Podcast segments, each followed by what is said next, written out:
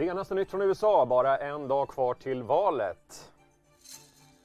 Hur påverkas egentligen marknaden av amerikanska valet och en andra virusvåg, hör chefsekonomen i Ekonomistudion.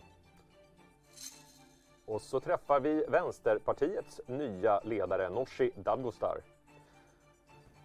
Ja, vi säger hej och välkomna till såväl poddlyssnare som tv-tittare. Ekonomistudion idag, 2 november. Det är måndag och jag heter Andreas Johansson. Vi börjar med att konstatera att under natten till måndag mellan klockan 1 och 5 så var elpriserna negativa över hela landet. Det betyder att elanvändare i princip fick betalt för att använda el under nämnda period. Ja, vi ska vända oss direkt till Marknadsstudion och höra efter Nike med Kibes. Hur ser det ut inför USA-börsens öppning?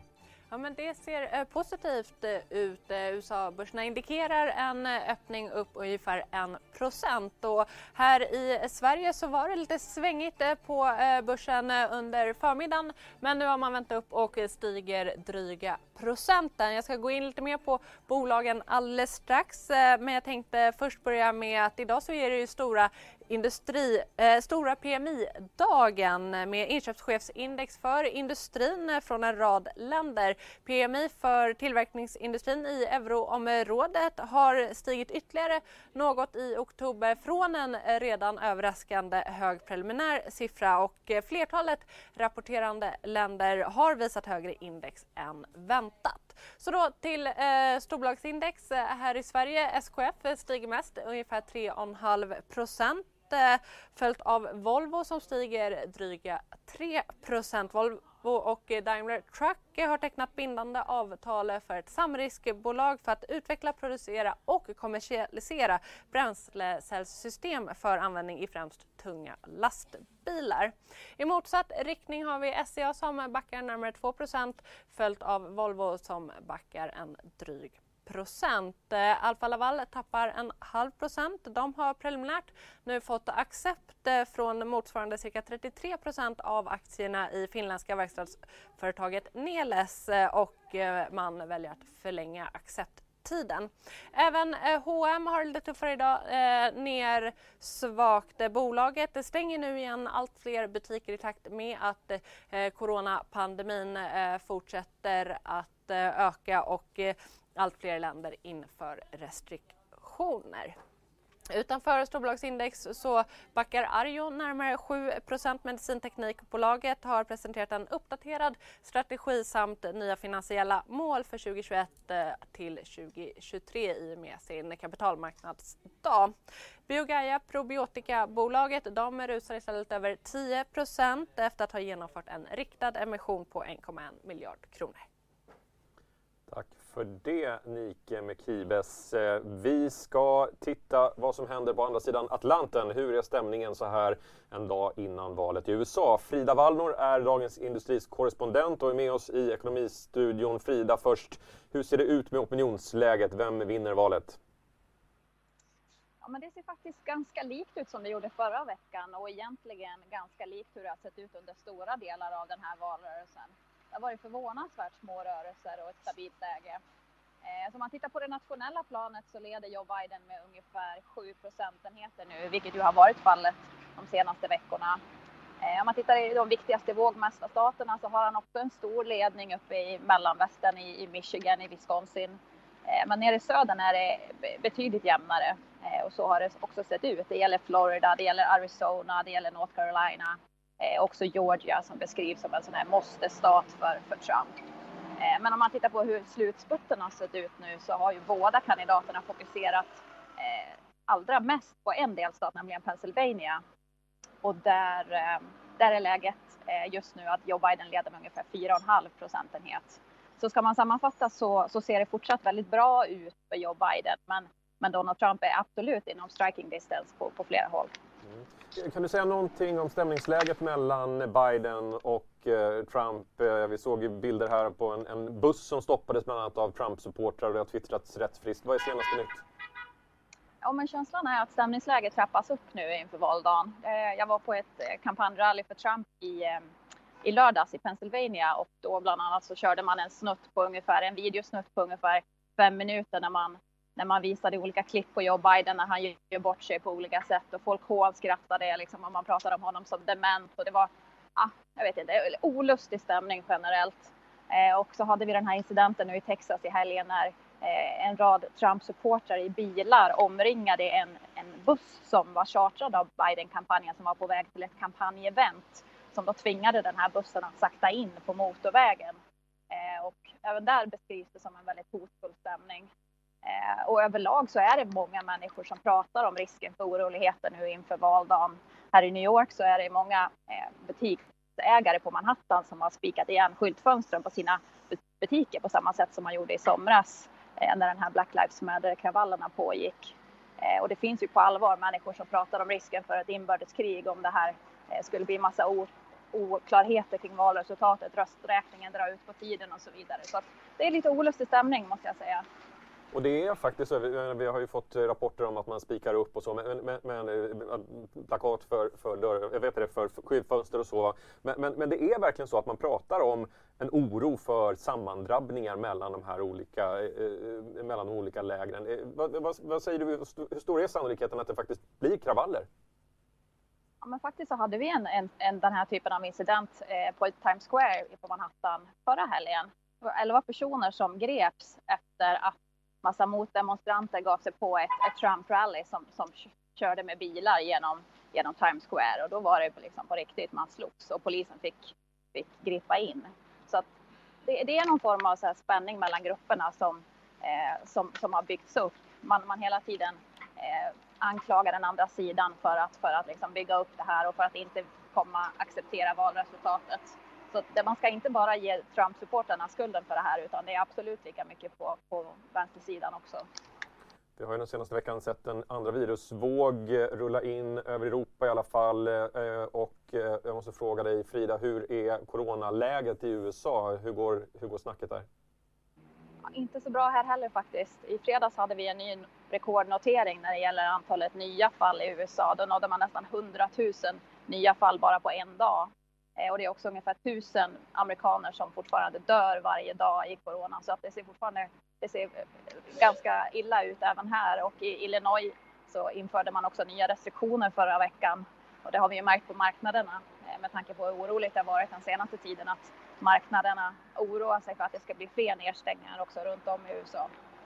Men är det någonting man kan säga om, om den här utvecklingen så är det ju att jag verkligen fått människor att gå och förtidsrösta alltså fram till idag så är det alltså 94 miljoner amerikaner som redan har röstat, vilket motsvarar 68 procent av alla de som röstade 2016. Eh, så man kan ju hoppas att det i alla fall gör att det kommer bli lite mindre trångt eh, imorgon i, i vallokalerna när det är själva valdagen. Avslutningsvis Frida, hur ser kandidaternas plan ut idag, dagen före valet? Men som jag var inne på tidigare så är det Pennsylvania som är i fokus för båda kandidaterna. Eh, Joe Biden kommer att kandidera på olika, ha olika möten där idag och Donald Trump ska faktiskt prata i Scranton som är Joe Bidens eh, hemmastad, eh, vilket ju är en liten pik till konkurrenten. Eh, och som jag var faktiskt i då på Trumps rally i lördags och pratade med en hel del av hans supportrar. Oh, I thought it was great to be able to hear him and, you know, hear what his plans are and his visions are for our country. Have you voted already, or are you voting on Tuesday? Oh, we're voting Tuesday and in person. Uh, Why do you don't you don't trust the mail-in ballots? No, I don't. I mean, you hear too many times in the news that the ballots are being dropped off in ditches and everything.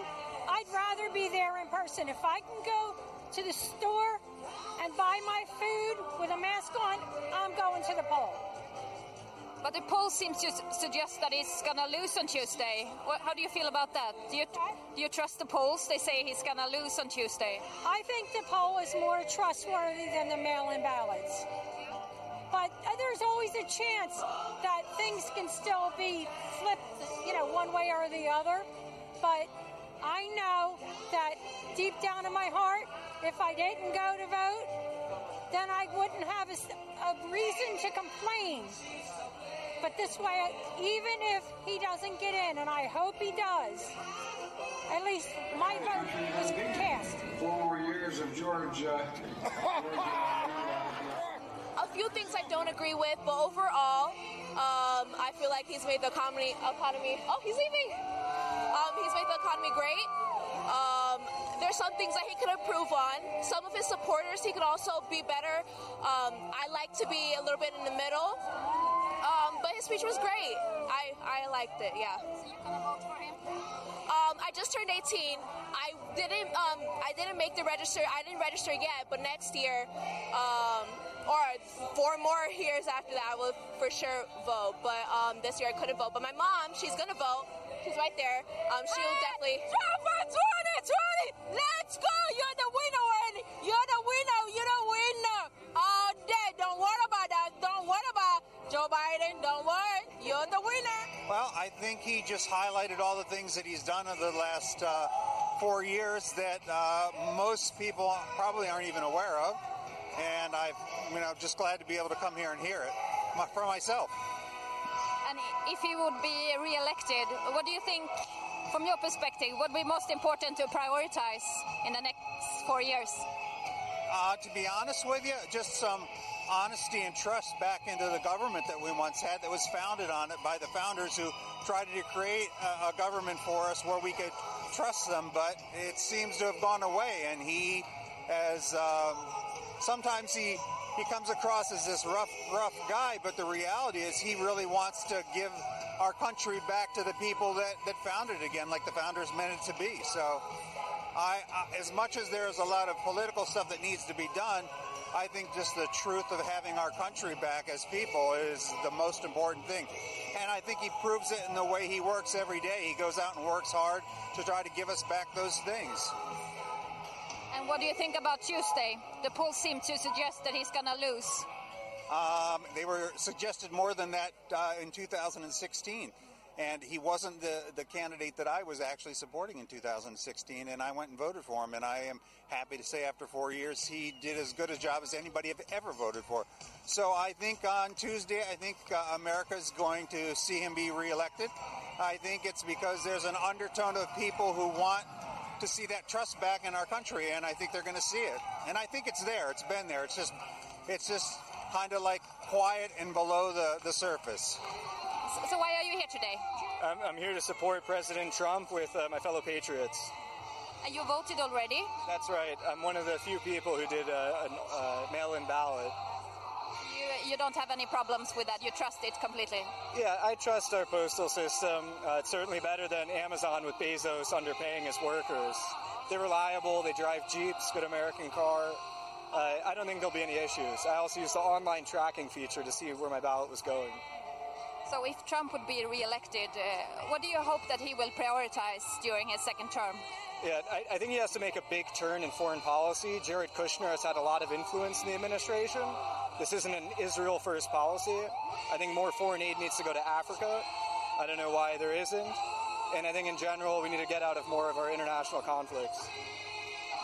And if he would lose on, on Tuesday, uh, would you accept a defeat?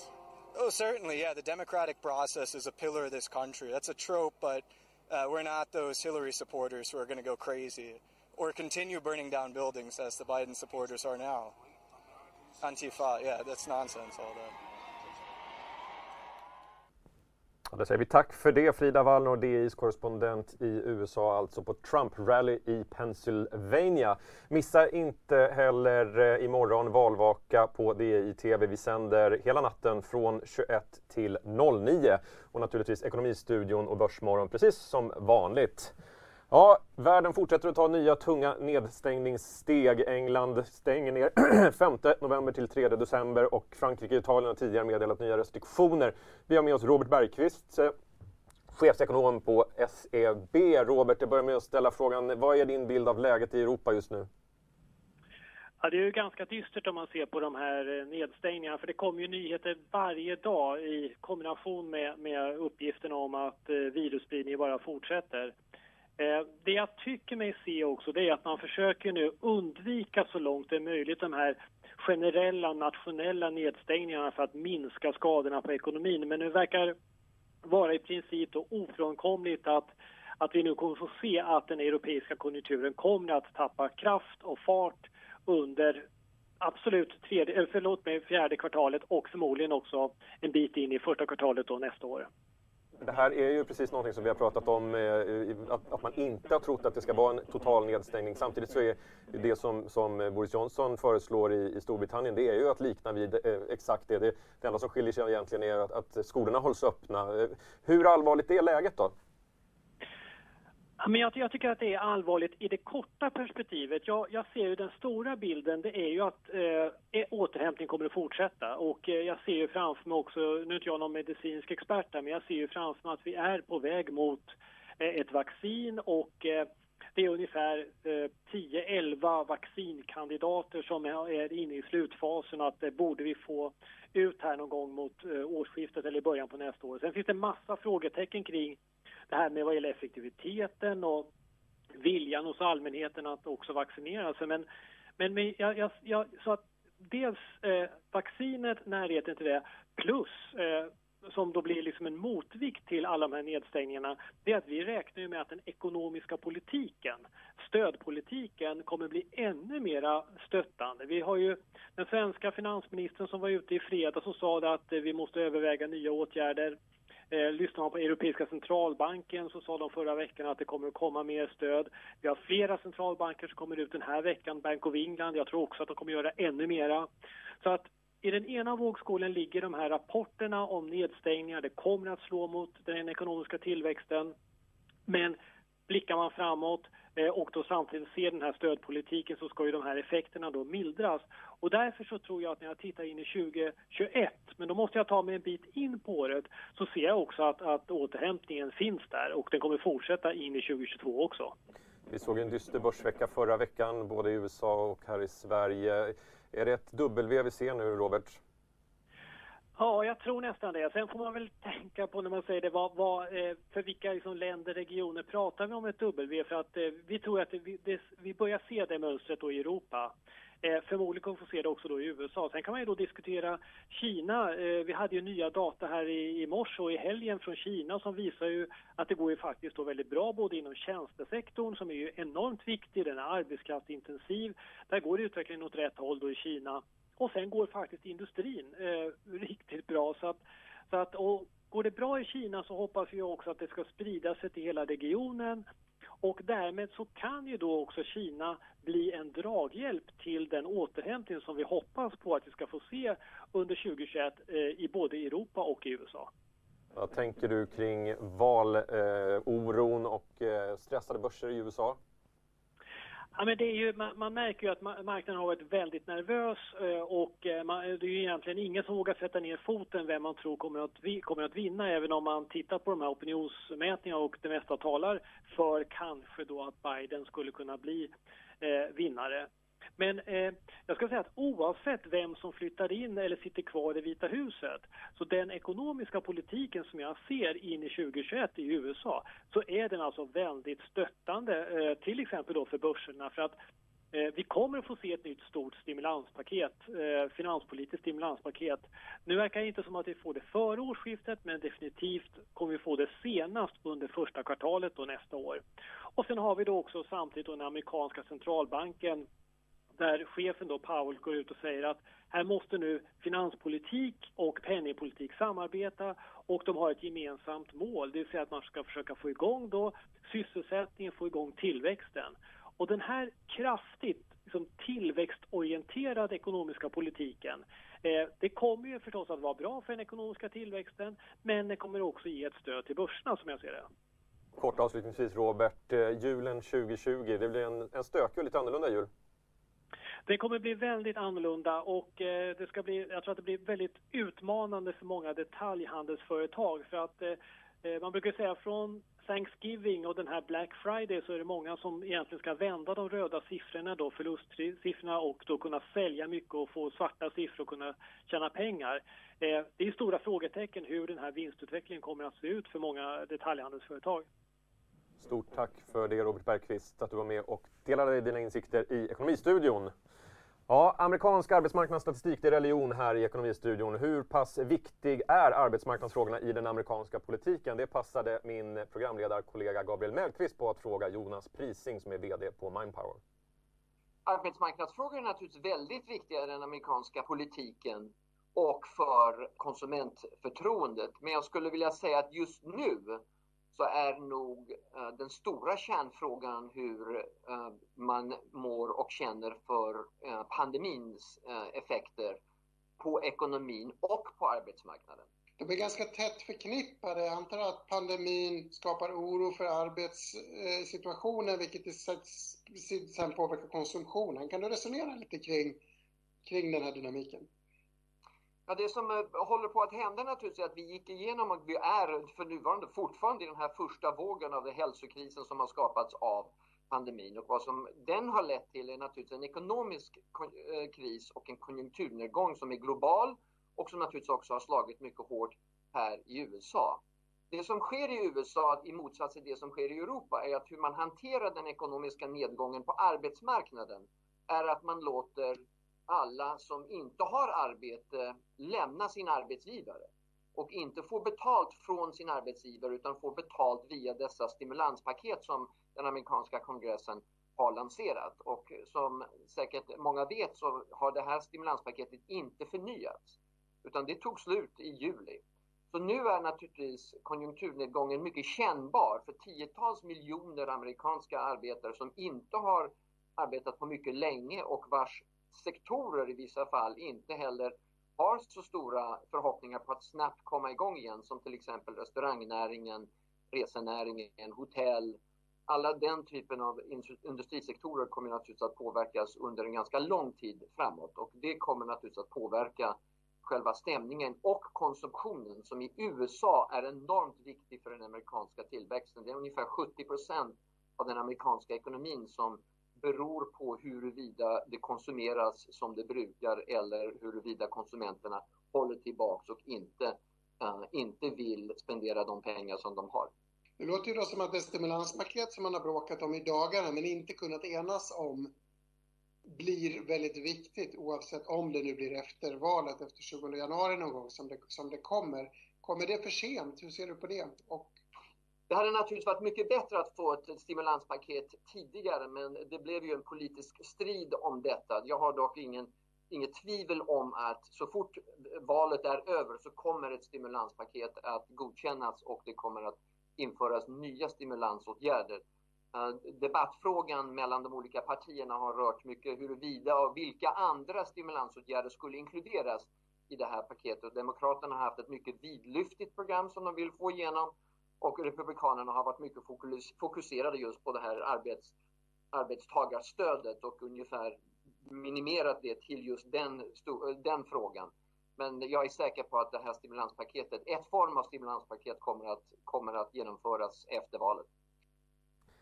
Nooshi Dadgostar höll sitt första partiledartal när Vänsterpartiets digitala partikongress avslutades på söndag och eh, DIs reporter Karin Grundberg Wolodarski har träffat henne och frågade hur det känns att ha blivit vald som ordförande för Vänsterpartiet. Eh, det känns otroligt stort. Eh, jag är ödmjuk inför det här uppdraget men jag har också en stark känsla av att eh, vi ska bli ett större och bredare parti och förändra Sverige. Eh, du eh, kommer ha några år på dig att göra saker. Vad, vad, vill du prioritera? Vad är din vision? Det viktiga för oss nu, det är att återupprätta förtroendet för att vi faktiskt kan förändra saker. Att politik kan lösa samhällsproblem. I många år så har politik känts orelevant, irrelevant för människor därför att det är ditt eget fel om du förlorar jobbet. Det är för att du själv inte har kämpat tillräckligt hårt. Eller om du inte hittar ett boende, då är det för att du inte har hittat eh, eller letat på rätt ställe eller inte samlat ihop tillräckligt mycket pengar. Det är ditt eget fel. Och allt det där vill vi komma ifrån därför att du kan inte som enskild alltid förändra konjunkturen eller öka byggtakten. Det är politiken som det är fel på. Vi behöver tillsammans återupprätta förtroendet och framtidshoppet att det går att förändra alla de här sakerna på ett politiskt gemensamt sätt. Det är gemensamma problem, de behöver lösas gemensamt. Vad ser du för möjligheter att, att prata med svenska företagare och företag? Jag tycker vi har pratat för lite med varandra. Eh, samhället, staten, näringslivet och alla vi som jobbar, medborgarna, behöver ju tillsammans lösa framtidsutmaningarna och problemen. Och det jag ser i framtiden, det är den stora klimatutmaningen. Vad är de spännande nya produkterna? Hur lagrar vi energi? Hur kan vi hjälpa skogsindustrin att bli ännu bredare och göra fler saker för att vi ska få ner eh, koldioxidutsläppen? Jag vill ha ett starkare eh, utbyte. Eh, staten måste göra ännu mer, beställa saker från näringslivet så att vi kommer eh, på rätt eh, väg. Och där tror jag att vi också behöver ett starkt anställningsskydd så att människor känner sig trygga i sina jobb och kan utvecklas. Och faktiskt en skola eh, där möjligheten till utbildning är rättvis. Idag tycker jag att eh, vissa föräldrar kan ge sina barn skolor där man får kontakter och där betygen kanske sätts på ett annat sätt. De är lite högre eh, fastän man inte har presterat eh, precis sådär. Och så har vi några andra som kämpar och sliter men får inte sådär höga betyg. Och då kommer man kanske inte in på högskolan. För kunskap och utbildning är också det vi konkurrerar med i Sverige. Det man är van att höra från, från ditt parti att man ska höja skatterna och sådär. Uh, varför gör du inte det? Det som har gjort Sverige till en eh, nation med stora framgångsrika konkurrenskraftiga företag det är en kraftfull liksom, statlig eh, ekonomisk politik som utjämnar naturligtvis men också är med och beställer från näringslivet och tillsammans med det genomför sociala reformer. Så jag tror allt det där behöver hänga ihop. En bättre tillväxt, eh, ett eh, rationellt bra skatteuttag som faktiskt leder till att vi får en bra utbildning. Men allt det här hänger ihop. Eh, det vill vi ju också svenska företag ha, mer utbildad personal. Vi har en stark sjukvård, vi ska ha en omsorg så inte kvinnor behöver gå ner i arbetstid och ta hand om äldre och barn och så. Så jag tror vi har samma intressen här. Men det är, det är, naturligtvis inte rationellt att bara för att du föddes väldigt rik så, så ska du alltid vara väldigt rik. Utan eh, rik ska man bli för att man har kämpat och slitit, inte för att man föddes rik. Men man får bli rik?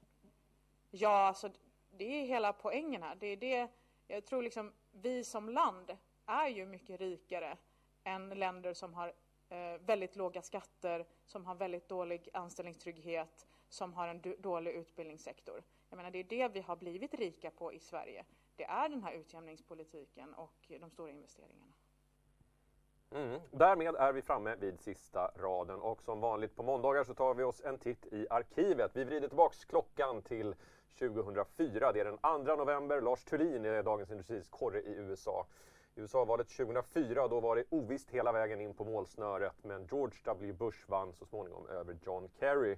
16 år sedan alltså och eh, historien ser av allt att döma ut att upprepa sig. 2004 gick det i alla fall lite snabbare än fyra år tidigare.